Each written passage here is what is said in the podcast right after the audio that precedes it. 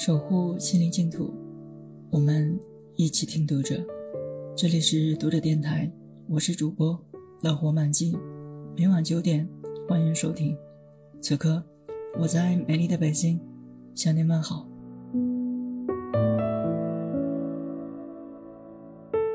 国庆假期期间追了一部电视剧《大山的女儿》，很多情节让我潸然泪下。很久没有为一部电视剧的桥段而感动，而这次第一书记黄文秀的事迹戳动了内心最柔软的部分。读者电台今天起播出系列节目《大山的女儿》，黄文秀，芳华无悔。黄文秀的一生定格在芳华绽放的三十岁。他从北京师范大学硕士毕业，放弃在大城市工作的机会，回到家乡革命老区百色。他选择到贫困村担任第一书记，把双脚扎进泥土，为脱贫攻坚事业殚精竭虑。他忍痛告别重病卧床的父亲，连夜冒雨奔向群众，面对危险坚定前行。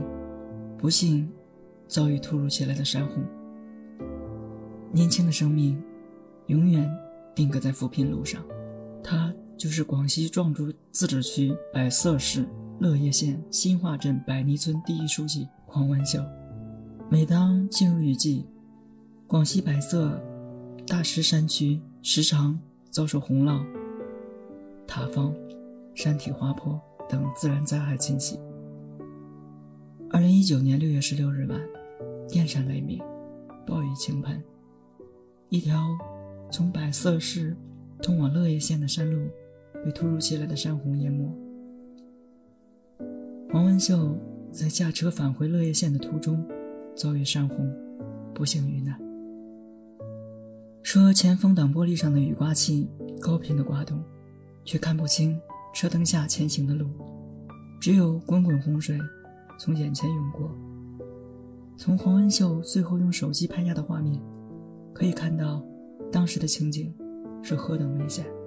在单位的工作群里，同事们纷纷给黄文秀留言：“太危险，赶快掉头，注意安全，不要走夜路。”然而，凌晨一点以后，群里再也没有了黄文秀的回复，他的电话也打不通。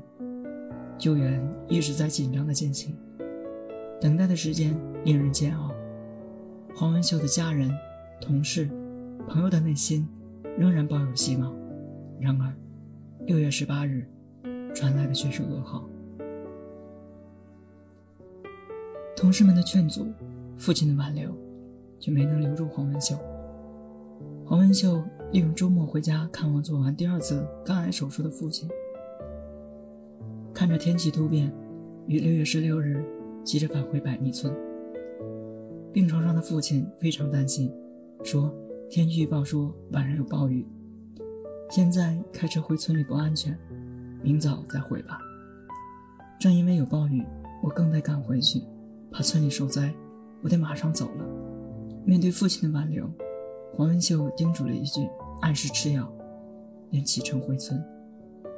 谁也没想到。这竟然成了黄文秀留给父亲的最后一句话。一路上，他不断与村党支部和村委会干部联系，询问当地雨势和灾情，特别叮嘱要关注几个重点村屯，要立即组织群众防灾救灾。回忆当晚的情况，村党支部书记邹昌战几度哽咽，在那么危险的情况下，他想的。却是村里的灾情。